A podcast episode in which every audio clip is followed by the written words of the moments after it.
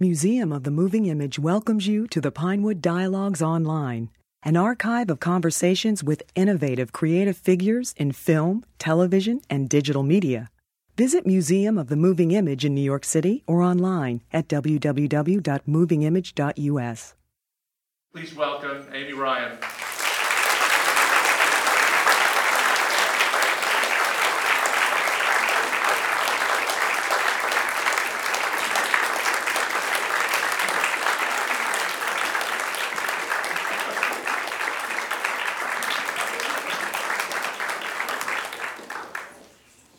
Thank you. Yeah, that's good. So, welcome. um, n- I'm I'm not going to make you do your entire life story, but I did want to ask you a little bit about um, getting into acting. You were a student at the what's known, I guess, as the Fame School, the School of High School of Performing Arts. Is that Um, true? Yeah, uh, PS Fame. Okay. Uh, I went, I went to the High School of Performing Arts, which is now called LaGuardia, um, for three years and studied theater there.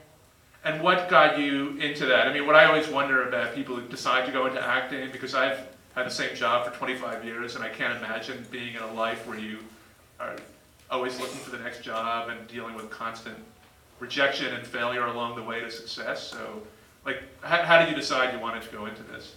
Well, I didn't know about the constant rejection when I, you know, set this- out at the age of, you know, 11 in my backyard making plays in the neighborhood. But um, I, I didn't know of the movie at the time, um, but my mother had heard about the school um, and uh, had suggested it to me because I had shown an interest at an early age and gone to a theater camp and, you know, pretty much annoyed my family, imitating them and such, being a pain in the ass. So uh, she said, you need to go focus this energy. So that's, she, she's the one who brought my attention to the school. Right. And so, so, but you worked primarily in, in theater for the first part of your career. I, I started in theater and I, I'm very grateful for that because I, I would have learned, or I would have uh, acquired bad habits, I think, had I gone straight to California. But, um, and I only started in theater because that was the first job I got. Had I gotten a TV movie of the week, I would have, you know, woohoo, I didn't know any better. So I was really appreciative that my first job was, was, uh, was a Neil Simon play. And Wh- which play was um, it? It's Biloxi Blues, and I t- I toured the country for Oh, nine months, wow. a month out of high school.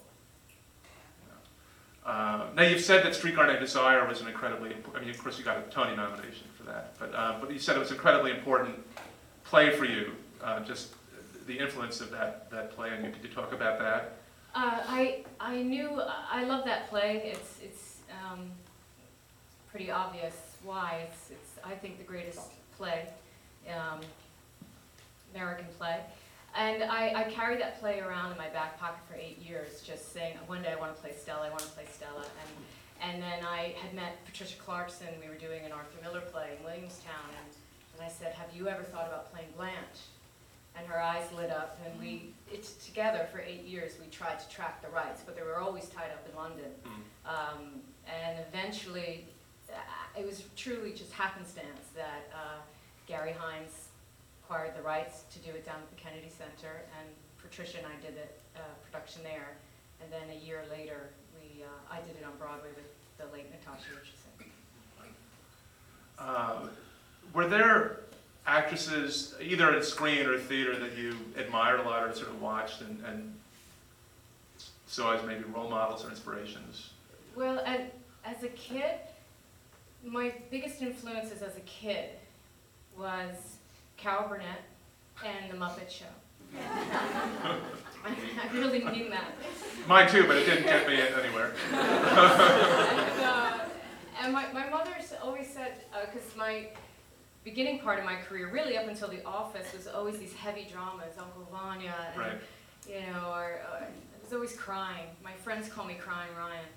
But um, she said, your career always surprised me. I thought for sure you'd be in comedy. But um, I think once I went to school and learned uh, a thing or two about a thing or two, and that comedy's actually harder. Yeah. I, um, I just, I don't know, I was just drawn to drama and I was drawn to, I had teachers who said, study life. You know, as you take the train in, just study life. If you don't know their story, make it up. And uh, I was just, really just drawn to um, just real life, real life. You sort of file things away. We, we did a discussion with Michael Caine, and he talked, uh, told number of stories about just observing people, just watching people and making notes and filing away things that, that he would use later on. So were you consciously doing?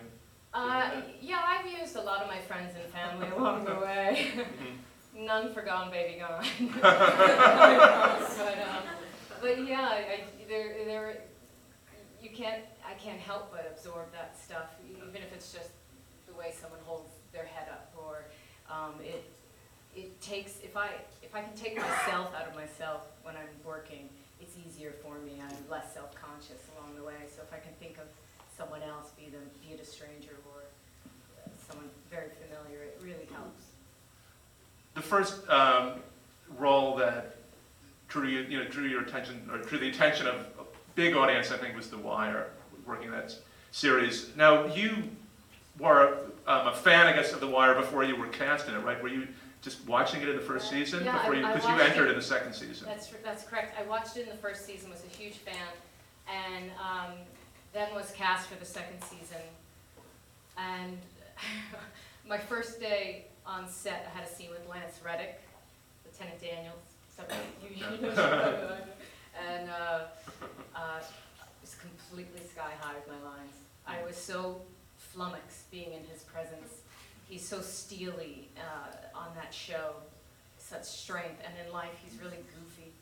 And I couldn't marry the two. It just it threw me. Well, it must have been weird to be all of a sudden be in the world of a show that you had watched and you'd entered into that. It's very it's very off-putting, um, but that quickly it quickly fades. Yeah. And, uh, well, let's actually, we'll, we'll see a scene from it, then we can talk a bit more about it. So actually, the scene that we're going to see is not from season two, but from season five. Um, and it's a scene that's re- really pivotal. Um, I think we'll just let it speak for itself. So, uh, and then we'll talk about it afterwards. So let's go with the first clip.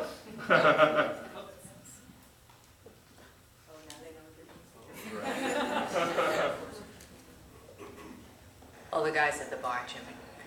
All the girls. They don't show up at your wake. And not because they don't like you, but because they never knew your last name. And a month later, someone tells them, oh, Jimmy died. Jimmy who? Jimmy the cop. Oh, they say, him. And all the people on the job, all the people you spent all those hours in the radio car with, the guys with their feet up on their desk telling stories, who shorted you on the food runs, who signed your overtime slips. In the end, they're not going to be there either. Family, that's it, family. And if you're lucky, one or two friends who are the same as family. That's all the best of us get. Everything else is just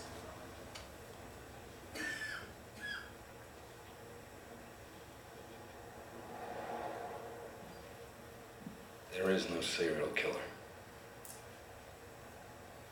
There are no murders. I made it all up.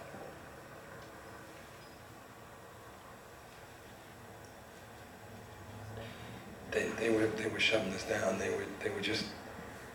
It's hard to explain. I don't even know where the anger comes from. I don't know how to make it stop. They fucking task me. They do.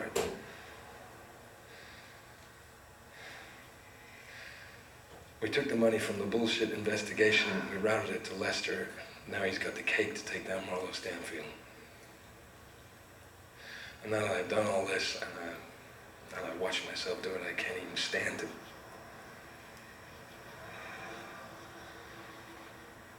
Lester says he's close. Time will pass and I'll be able to shut this thing down. if you don't go to jail.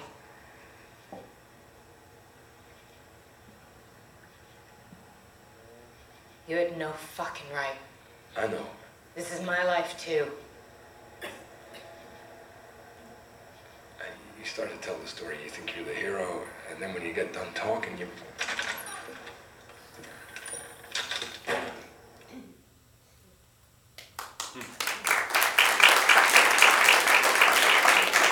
Can you talk a bit about, about Beadie? It's such, she's such an important character because she is kind of um, a moral compass for, for the audience, and the, the show is so complicated over the five seasons.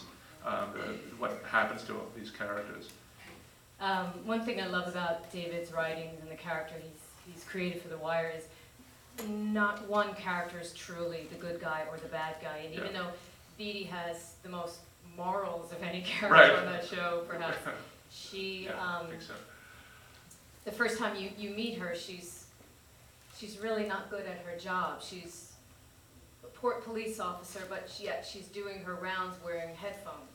She's not listening to the radio. She knows it's a dead-end job. She's completely checked out. So it's not until she's, you know, um, kind of uh, forced into this investigation later on that she, Yeah, she gains this confidence and therefore um, also gains uh, just um, pride in her work for the first time.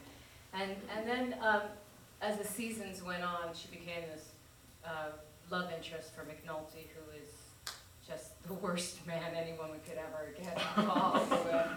But uh, she, she gets him on the straight and narrow, and I think is, that's one thing she doesn't mess when it comes to her family and, yeah. you know, so. I think this episode was written by Dennis Lehane. That's right, Yeah. yeah, that's, that's true. Dennis Lehane, who uh, wrote the book for Gone Baby Gone. Yeah, I mean, just an amazing, so, I'm sure you've been asked this a lot, but just the experience of working The Wire, I mean, I'm one of the people who believe it's the greatest show, traumatic series that's ever been on television. I agree with you. I, I mean, I'm very proud that they teach The Wire at Harvard and Tulane. It's, it's, um, it's definitely beyond entertainment. It's, I feel like it's a, it's a beautiful look. It's, it's, it's a social study, really, of our, of our cities. And what, what was it like being sort of in and out of the show over, over the five episodes, because characters would come in as needed and then disappear for, I think A long David, time, David long had a, stretches. David had a, um, a formula where every five episodes someone died, whether they were a passerby or a beloved character. And we, we uh, showed an episode in season two uh, down in New Orleans at the Essence Music Festival for same idea like a screening audience who were getting a first look. And I don't know, in case any of you here haven't seen it, I won't ruin it, but a very beloved character, lead character died. And the reaction was so astounding. I've never experienced this. They were stomping their feet and screaming at the screen, no, no. And they were pissed off at us afterwards.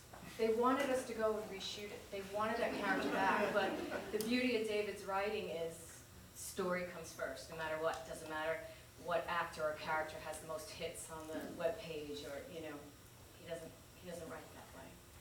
And what was it like in terms, I mean, he comes from a journalism background, from a nonfiction background, made a number of documentaries. What was it like in terms of the work of, of the actor in that series, in terms of preparation and research? Um, yeah, well, exactly. He, you can you can ask anything of him. He has just uh, uh, he's the oracle. really, he, he's deeply intelligent, and um, it was having just the dramaturg, the writer, the you know the right there on set at all times. But um, and he just cares so deeply about that city. So he always said too that he goes, no actor will ever be famous for my show. You you'll you won't ever have a, a spin-off career or anything like that, what maybe typical TV can do for other actors. He said, but I promise you, you'll have work. Right, well, you know, did you know, get some work, right. hundreds, hundreds of actors. I mean, one of the things that this is, uh, employed a lot of African American actors. It's probably the best um, series in terms of showcase for, just in terms of the writing roles that were available Yeah. for all these different actors. Um, and it led to, it did, did um, lead to some work for you, right? Yeah, well, actually, I, uh, I was, um, there was a chance I was gonna be on for for the remaining four years, Right. every day. And at the end of the second year, David said, it's not gonna work out that way, but uh, we'll have you peppered in through the last three years. And I was deeply disappointed, because I was having such a great time. But then that led the way for just being available for other jobs. So had he not done that, I wouldn't have got to do Streetcar, wouldn't have got to do, you know, uh, I guess it would have been, I guess Gone Baby Gone at that time as well. Yeah. So change is good. So how did, how did uh, that role, I mean, that's uh, obviously such a pivotal role for your career, but how did Gone Baby Gone come about? And then what was, you know, the next question, of course, is, I guess when you read this, either the book or the script for the first time and see the character that you're gonna play. Um, Like, My agent, Jason Gutman, who's here tonight, I just started working with him uh, for a few months at that time, and I was going out to LA to try to get a TV series, but the first script he sent me was Gone Baby Gone, and apparently Ben Affleck already had an actress in mind, and the casting director said "It probably won't happen, but he kept pushing to get me in, and he got me an appointment finally, and uh, then after that first meeting, he, he- he had asked, you know, where was I from Boston? What town was I from? oh, okay, that's good. And I That's a good said- sign. I said, oh, I'm from Queens. He came around the table and he hugged, hugged me and kissed the top of my head. He said, great. He said, I, I want you to do. So what have you done to, to um, pull that off, to get, the- to work, to do, because I heard that you've done, did a lot of work on the accent and the voice. Um, I knew, I spent summers in Vermont as a kid and that Boston accent was nearby, although not Yeah. obviously local to Vermont, but, um, so I had the gist of it down and I also think it is, there's a similar attitude Yeah. fro- uh, that Queens can have, that lower class, working class Queens. So I, I think I had the hip stance. but, um, and then when I got to Boston, I never left the, the woman in the movie who plays my friend Jill Quigg, who's not an actress. She actually broke through security on set one day and asked Ben for a part. Not that nicely. Uh, and I never left her side just to, to hear her, her voice, and also just hanging with the Teamsters. Yeah. What was your response to the, to the character? How did you sort of, I mean, certainly not an instantly sympathetic character, to say the least, that you played. Um, I, I relished it. I loved it. I loved her. She's a despicable human being, but I, I know enough not to judge a character I'm playing. I don't have to condone them outside my life, their behavior, but if I judge them, I'll be sunk. So it's starting to ask questions, well, backing up, well, how did she get to this situation? You know, how, was she the same child, did she have the same mother that, you know, I became in the movie? And so uh, I throw a lot of compassion at it first, and the stuff that I can't figure out, I just get out of its way. Dennis wrote it for a reason, and that's what needs to be said. And um, so I, I, and then just that language, it's, it's obviously very salty, but i- it's, it's also very colorful. Um, she has a great imagination, and that's so rare. And as an actor, if you get that. Well, she uses language to get a reaction. I mean, Yeah, she, it's- she it's very has much fun her with it. weapon. Yeah, Yeah. she knows she gets a rise out And, of and then I think another thing that's there, because it's not thought of as a comedy by any means, but there are, there is an element of, of playfulness or comedy. So I want to sh- uh, show a clip. Um, let's, let's do the next clip from Gone Baby Gone. Number two, I give it to you. Spoiler. Come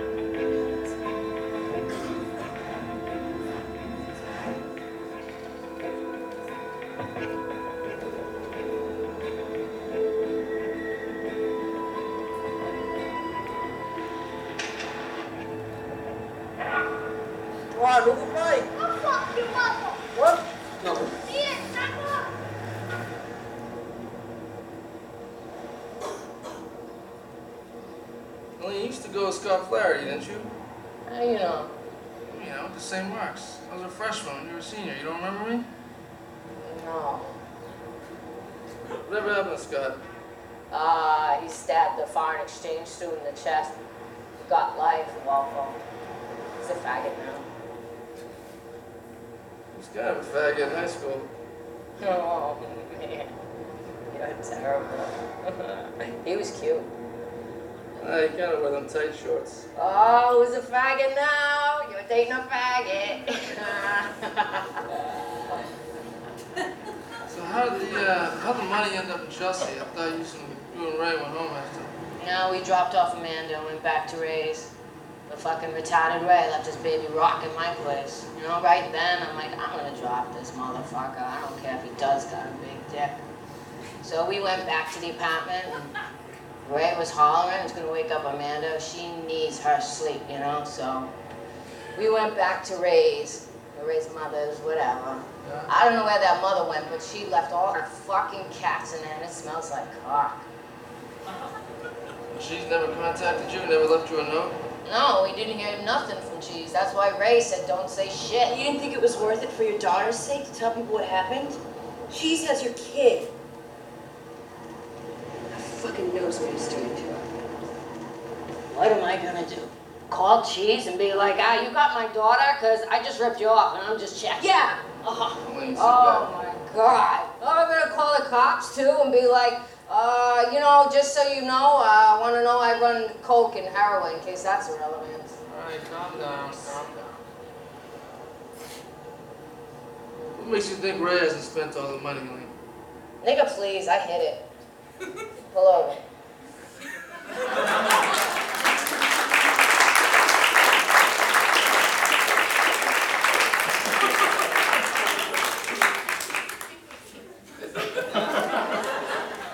It's a great scene. Do you remember shooting that scene? I wonder how what it's like to shoot in a car like that.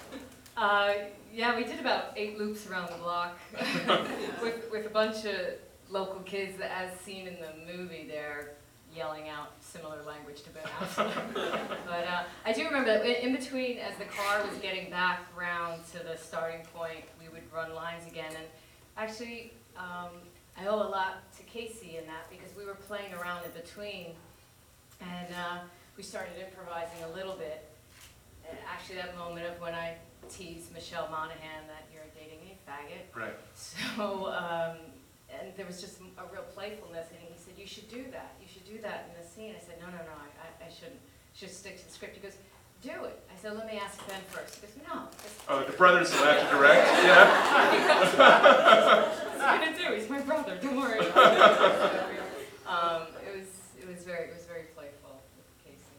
And, and now you've worked with a number of first-time directors. So what was it like working with Ben Affleck in this film? I mean, he's now sort of establishing himself as a director. Yeah, there's, um, Ben said straight up, he said, uh, it may turn out I have, I'm gonna, I don't know how to direct.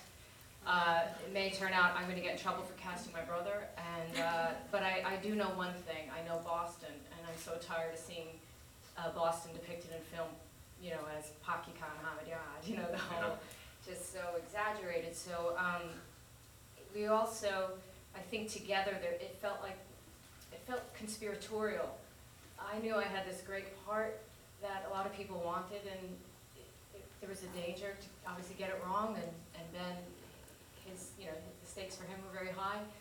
Um, so there was a real camaraderie to stick together. And then also that character, um, I, I feel like each director, if it's theater or film, there's always one character that they love more than any other one. And I, I've been on the other side of that, where the director is, you know, more inspired to, Hmm. to, you know, rip apart that character and get into Yeah. deeper. And clearly, you know, Ben had that with, with this character. Well, yeah, it's so clear that that's what, what people responded to, and, and we all know what happened to the film and, and the response to your performance, but did you have a, a sense that that was gonna happen while you were making it? Oh, absolutely. Yeah. not. No, no, no, that's, uh, it's like the furthest thing, Right. you know, from my mind, so, at that time. Um, so, it- once that had happened in the Oscars, it's just snowball, you know, it's- it's quite something different. Mhm. But when- there, when you're working and it's hot and it's summer, you're a month in Boston, it's, um, it just, we were just really thinking about that. Yeah. And were there things that you uh, sort of latched onto about about the character that made? I mean, one thing we see in this scene is, is sort of getting a sense of what she's like in high school and, and the choices she's she's made. It gives some understanding of, of sort of how she turned out. Yeah. She did. The character, Yeah. yeah, uh, I- you know, and I think she, she's actually, she's actually really smart, you know, what she says in the car there, you know, she's got street smarts, she Yeah. knows how that game is played. Um, but it's true, you know, I don't think people change drastically, you know, maybe the pendulum swings really far, but it always settles back and it's maybe a two to three degree difference. Mhm. So, the- by the end of this film, you know, I know a lot of people were really angry at me via the character, you know, or the character, and uh, couldn't understand why they, they wanted the child to go to Casey so so badly. They wanted to go to Morgan Freeman so badly. Yeah. That, that, you know, but you know, kidnapping is wrong, even if it is Morgan Freeman who gets the baby. Right. It's still wrong. And not to say that, you know, Helene is the answer as well, but um, I, I, I hope people would ask the bigger question, like, well, how do we help our communities? Clearly this is a cycle that needs to be broken. Um, so that, that's the way I, I, I saw the And could you tell us a little bit about, about the, the um, response, I mean, what it's like to be in that position um, of Oscar nomination and all that attention and acclaim? Um, I mean, obviously it had a, had a major impact on your, It, on your it- career. It changed my Yeah. career, it did, um, and I'm very grateful for it. Uh, it, it, it brought better writers and better directors, um, uh, to my agent's desk for me, and, and that's a, a gift I will never take for granted. Um, and then the actual event itself is just pure madness, and, Mhm. um, it's, it's, it's kind of mind-boggling, and it's good that it ends, that you can't, you know, it's good. Actually, the day, the, I was staying at the Four Seasons Hotel for a good chunk of time in LA, that Miramax very, you know, generously paid for, and it was, it was a Cinderella's life, and good morning, Miss Ryan, and welcome back, Miss Ryan, oh, we're rooting for you, Miss Ryan, and, and would you like some tea, Miss Ryan? And I didn't win, the next day, we're going back home to the airport, and I'm looking at my sheet, and I can't, the car's not there, and I'm afraid to miss the flight. And I'm looking, looking, looking, and the, the valet came over, and he says, oh, let me help. I said, oh, great, thanks, okay, here. He goes, okay, what, what's your car number? He goes, and what's your name? And I was, I had a, just a ting, I was like, oh, just crushed. And there, there's Brad Bird getting in a car with his Oscar, and it's, you know, Tilda Swinton still drinking champagne somewhere else. you know. But uh, I was so grateful for that moment because I said, "That's right. What's your name? Go home. Go to go to your family. Go to what you know. Go back to New York City because this is all temporary. This doesn't really matter." you know. You seem to like unpredictability in a number of ways, I think, with, both within the performances, I think you often make surprising choices, unexpected choices, and then also in your career, you certainly, because the next clip we're gonna see is, uh, we actually look at The Office. Um, So, uh, but do you have sort of a, uh, an idea in mind about that? Uh, um, Well, well, The Office, right after Gone Baby Gone, every script, well, majority of scripts I got were, hey, she's a drug addicted mother of three. she's a drug addicted mother of two. It's like, ah. So we said, you know, if we can make a right angle turn, and by that, it was a comedy and wearing a skirt and lipstick. and then The Office came around, so um, another Okay. show I was a big fan of. And Oh, really? Yeah, so, Okay. uh, so anyway, I was, I jumped at the chance to join the show. Yeah, I think in season four, I think we're gonna see, uh, so let's do that, uh, even though it's number four on the, on the menu here, but we'll, because The Office comes next, but it's before Changeling. So, so let's look at The Office.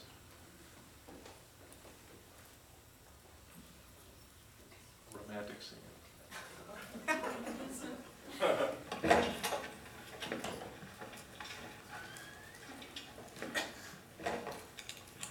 Damn it.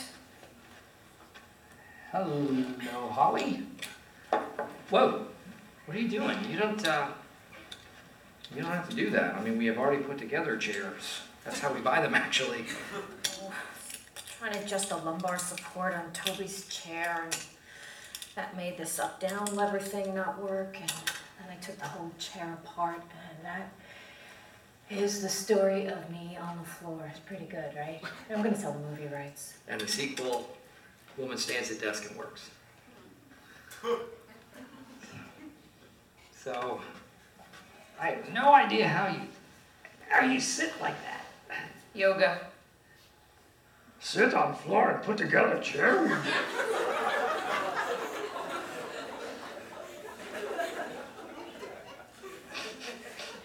Yoda.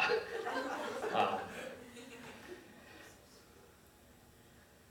Pass curvy metal piece, you will.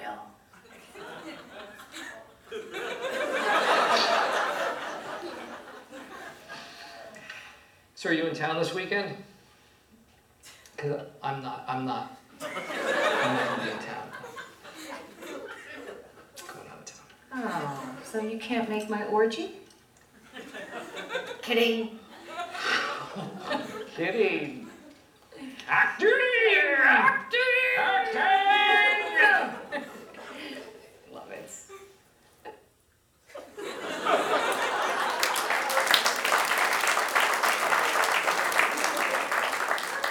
That applause is for Jon Lovitz. I think. Yeah.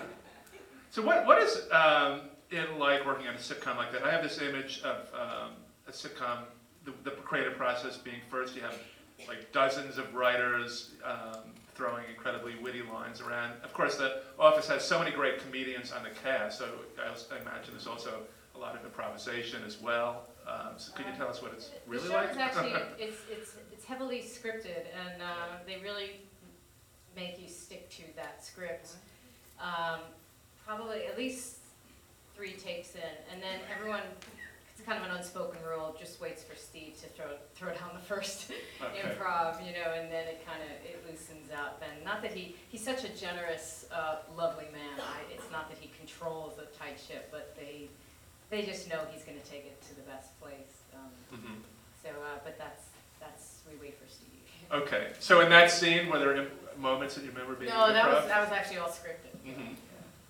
And what were you, um, well, I don't know, I guess in preparing to play Holly, what was your sort of idea? It's such a delightful, like, it's the perfect match for Steve, for one thing. Yeah, there's there's lid for every pot. But, um, I, I, again, that was kind of a jarring situation because you walk into that set and it's oh, it's smaller than it looks, or you Mhm. imagine on TV and all that. And um, I, I was actually very nervous because I had years ago I I had worked on a sitcom that was a terrible experience, and I just convinced myself I, I'm just not funny, and I should go home and do more plays, and that's what I did.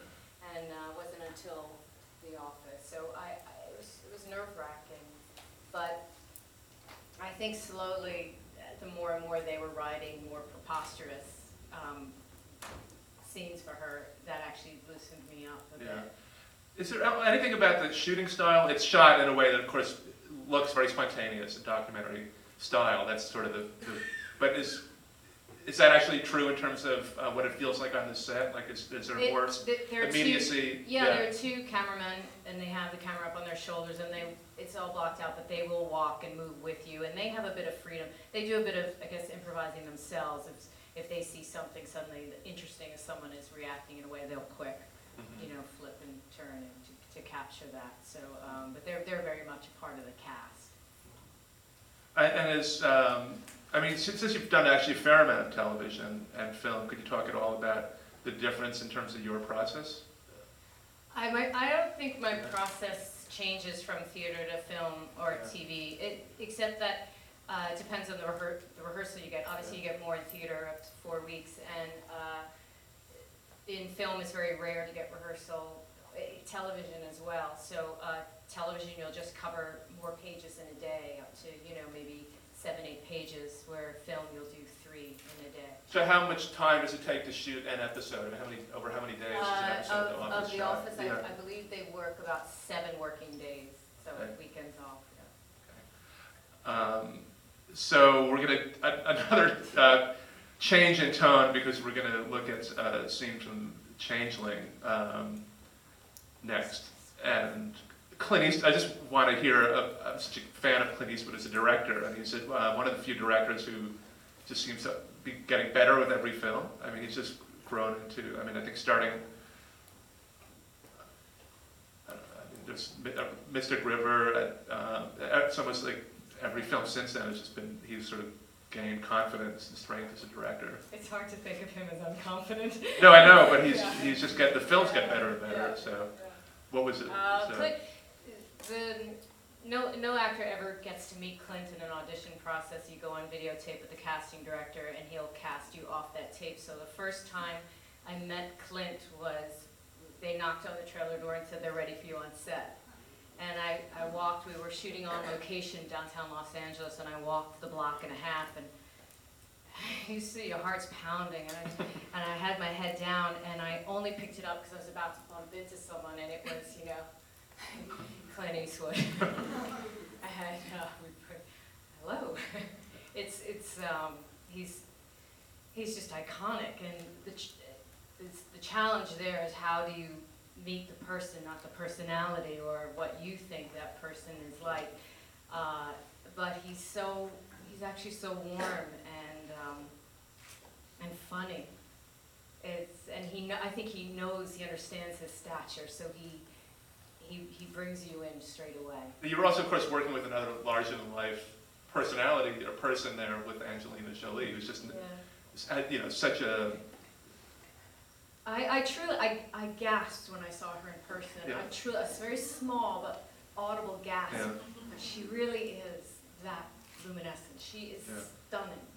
And I, I, I found her the same, very approachable. I, if there's someone of that stature, I usually wait, like wait for their invite. But she was very open and she spoke a lot about her family and her charity work. And I thought, well, yeah, that's the person who can travel the world. Because there's so much else going on around her all the time, that must be, Yeah. be a little surreal Well, to there's deal with two, that. there's two different things. I Yeah. mean, there's, there's th- those mega stars that have so much going around and they just shut down and they surround themselves with assistants and they're Blackberries. And then there are the ones who actually know how to say hello and have manners and, and she's, she's that. Okay, so uh, let's look at a scene from Changeling. You did, uh,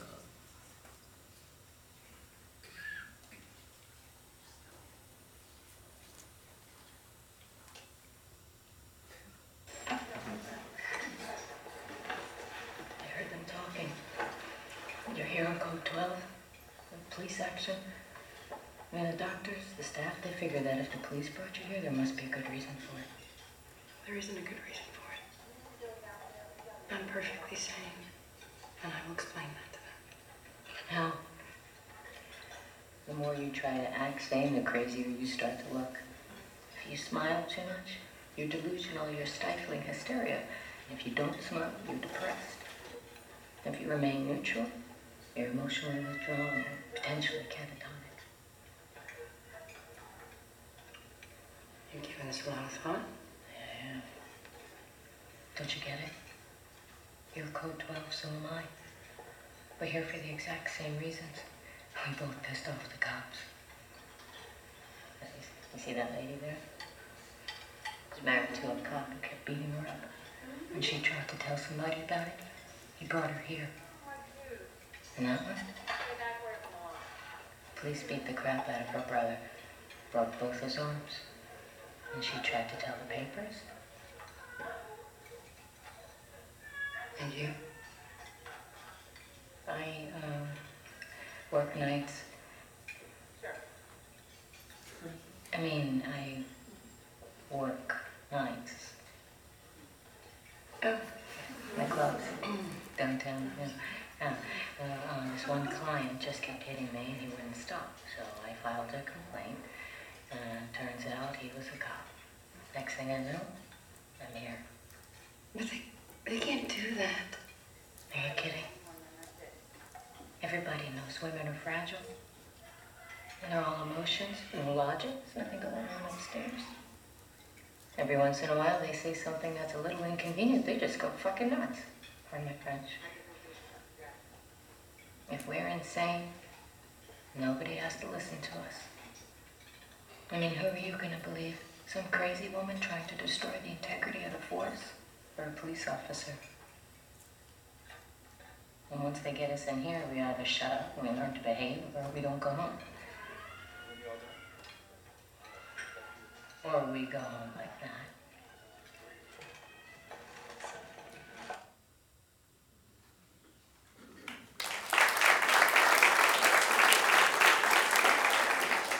I asked about working with a first-time director. This is somebody who's directed, he's actually directed more films than Scorsese has directed at this point, and he's somebody who started making films in the 50s in that classic days of the studio system. So is there something different about working with a director who's sort of rooted in a very old-fashioned style of filmmaking?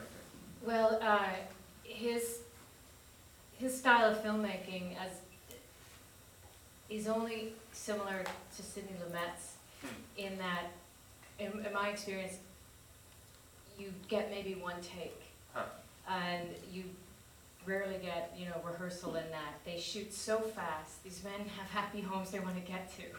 And I've had friends, it didn't happen to me, but I have other friends who work with Clint Eastwood, and I'd call and said, you know, what should I expect? And they said, be ready, sometimes they do rehearsal for the cameras.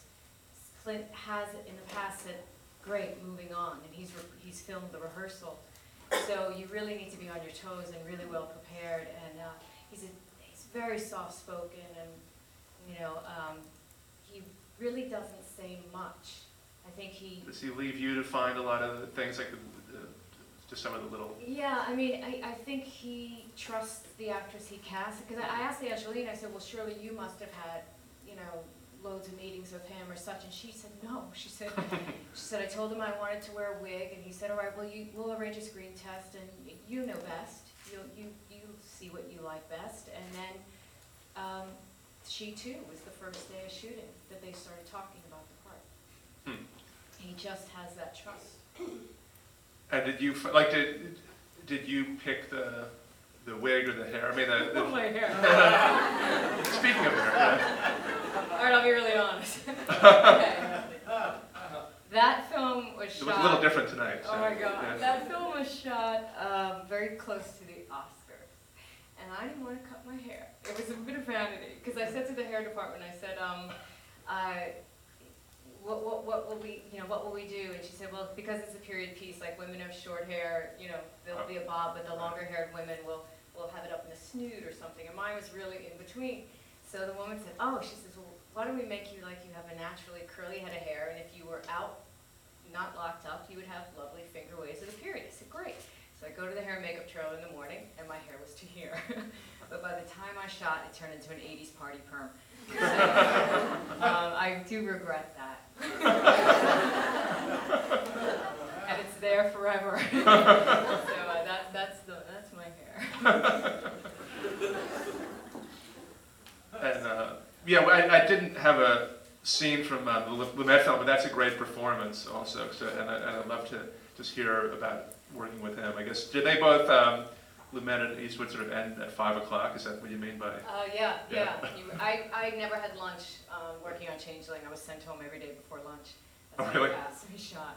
Um, but Sidney's different, and we actually used, uh, I know I'm jumping ahead, but Yeah. Philip Seymour Hoffman, who directed tonight's film, Yeah. um, he found it really helpful. We're talking about Before the Devil Knows You're Dead. Sydney rehearses every film like a play uh, for two weeks and maps out a theater space, and there's tape on the floor, and there's furniture that'll represent what's going to be on the day.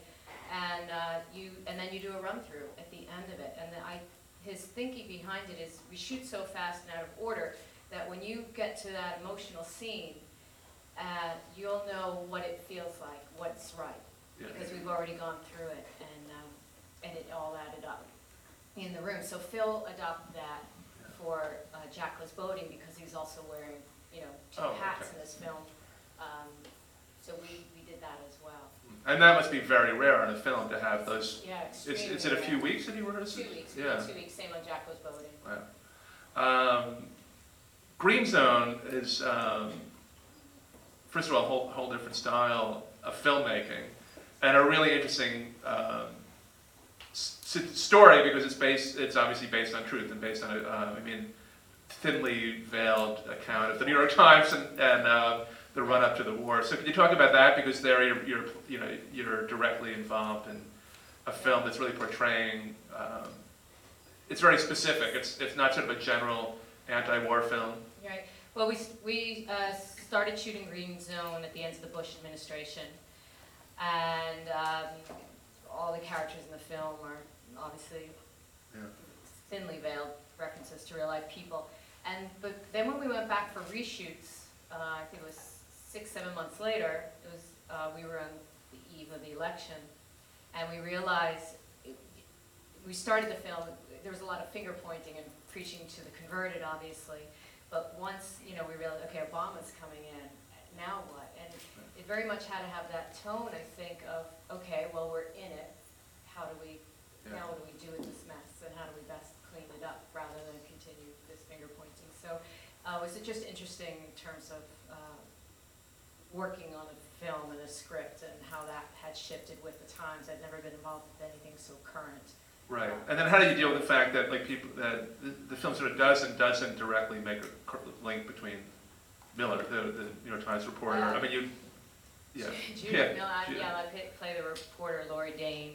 And, and many times I worked for the Wall Street Journal and worked for the New York Times, and we're trying to, of course, we know who it is, but, um, you know, in, in truth, there were many reporters that got it wrong. Yeah. She was the most famous to get it wrong, um, so it, it was her. Actually, there's one tiny thing, I, I saw a photograph of her, and she had this chain around her neck, and clipped to it was one of those disc drives. Hmm. And I took that, that was my little wink and nod, and Hmm. so that's the only thing, but other than that, you know, we just said this has to be, this has to be a representation of all the press that got it wrong. And uh, before we look at this, the scene that we're going to show is not a sort of big, there's no sort of combat action scene, but what was it like being in a film that had uh, sort of combat scenes and that that sort of Well- war action? Um, it, I've obviously, I've never been in a war situation, but it, it does get your heart pumping, even the fake situation. We were, we were working with all of Matt's, the guys in Matt's unit, Matt Damon's unit, were actual soldiers, some who were going back for their second or third tours once we were finished filming. And, um, suddenly, you, you just had to look over at them to be snapped out of this, you know, Hollywood reality. Yeah. And my God, you know, this, this is their life. And it was, uh, it was upsetting. It was, it was deeply upsetting. Uh, Okay, so let's see the, the last clip that we have from Green Zone. This is a scene with, of course, with Matt Damon.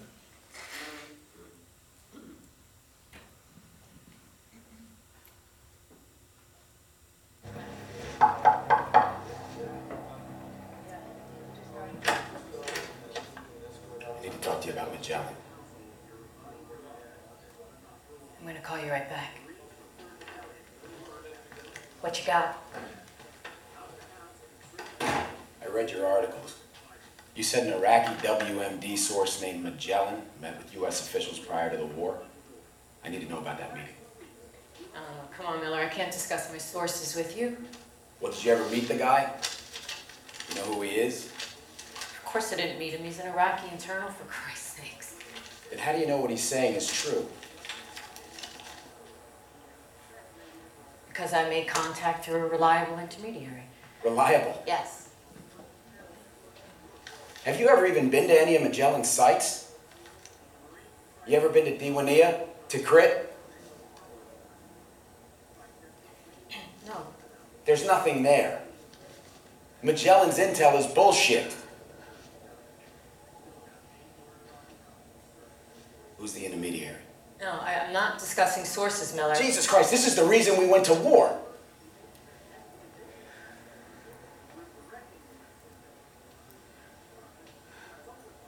All right, then at least tell me how it happened. How does this happen? How does somebody like you write something that's not true? Tell me. What do you know?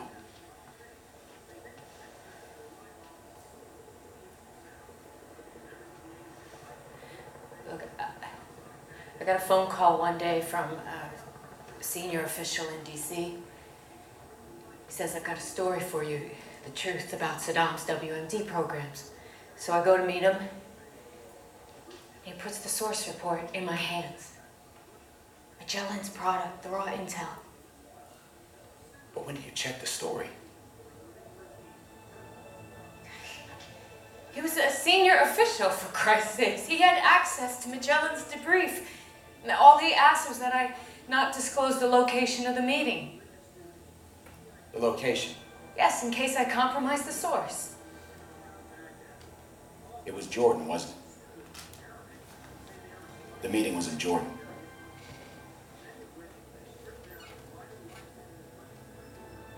Yes.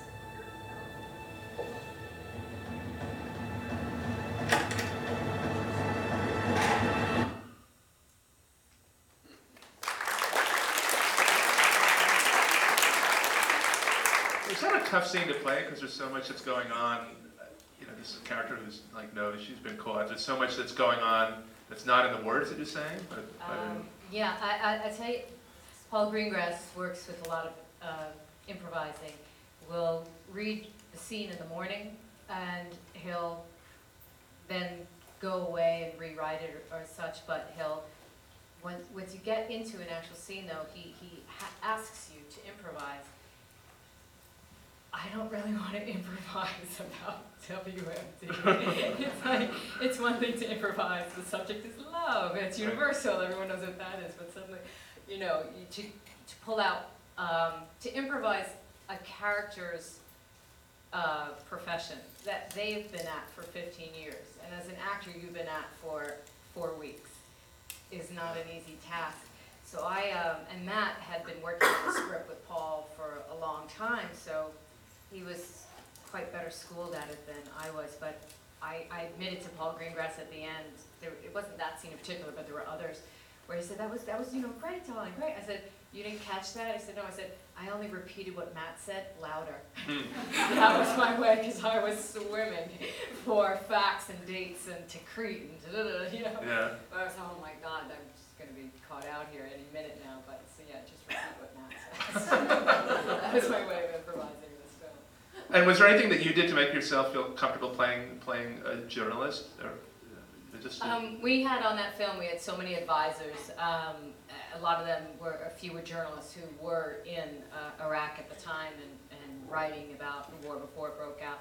Uh, so it was incredible just to turn to them at any moment, even to say like, is this pad right? Would I, would I fold it? Would I put it in this pocket? Every, you know, every little detail I could turn to someone. And Rajiv Chandrasekaran, who wrote the book, Life in the Emerald City, that which our script is loosely based or inspired by, he was there as well. So um, there was just, there was great resource all around. Yeah, it's a terrific movie, and I think uh, this, you know, when there was a, a time when a number of movies were coming out that dealt with the war that were not doing as well as the studios had hoped for, um, until the, I guess the success of The Hurt Locker, which didn't even didn't even make a lot of money. Yeah, I, But I, what was your feeling I about thought, it? I thought for sure they would go see Matt Damon, the Yeah. action hero. Um, but uh, no one wants to see the subject matter, I- and I, I don't really s- understand why, but, um, there you have it. Yeah. Well, it's a, gr- it's a great film, a great piece of Thank you. filmmaking. Thank you. Um, I want to ask you a little bit about Jack Goes Boating without spoiling any of it for you, but we'll, we'll take a, a, a break in a few minutes and then um, you'll all get to see this wonderful film that you made with Philip Seymour Hoffman. And, you know, I was going to ask, like, what uh, made you want to do this, aside from the fact that you, you are working with one of the greatest directors in the world, with a terrific script, with a starring role, you know, aside from that, is there anything that you, that, that drew you to it? What else did I need after Yeah, that? right. Um, no, yeah, it was, uh, I'd known Philip, um, from New York, you know, uh, we, we'd done a couple of movies together and did a. Capote, which we didn't even talk about. Capote Yeah. and Before the Devil Knows You're Dead, and then we also did an evening of one-act plays with the drama Yeah. department off Broadway years and years ago. So, um, uh, and and he is who he is. I think he's the greatest actor of my generation. So, um, uh, After Lovitz. yeah, exactly. I love it. So the it's the script is beautiful. There are four richly drawn characters, and uh, and shot and set in New York City, and uh, it's just it's just a beautiful love story. Um, and what, why did he um, decide to? I mean, it's a wonderful piece of directing too, and this is his first film as a director, and presumably he'll do more. But what, what made him decide on this? Um, John Ortiz, who also stars in the film, um, happens to be Phil's best friend. They both founded the Labyrinth Theater Company, and John is a real instigator in the best sense. So they were sitting around talking about it one day, and he said, "You should direct it."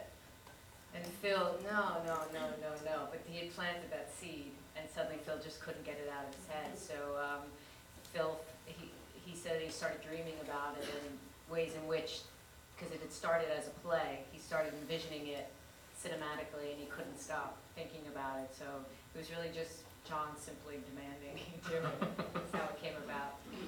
Um, and I do want to just ask you a little bit about what else you're, you're doing, because I know you had, you've um, shot episodes of In Treatment.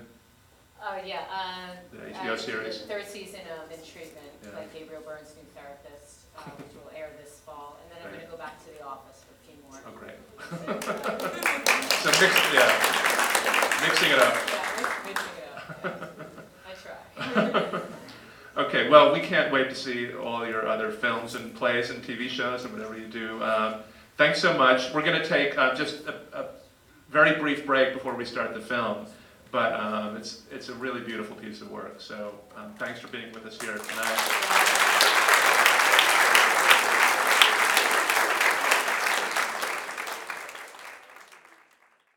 Thank you for listening. The Pinewood Dialogues at Museum of the Moving Image are made possible by generous support from the Pannonia Foundation. To learn more about the museum, visit www.movingimage.us.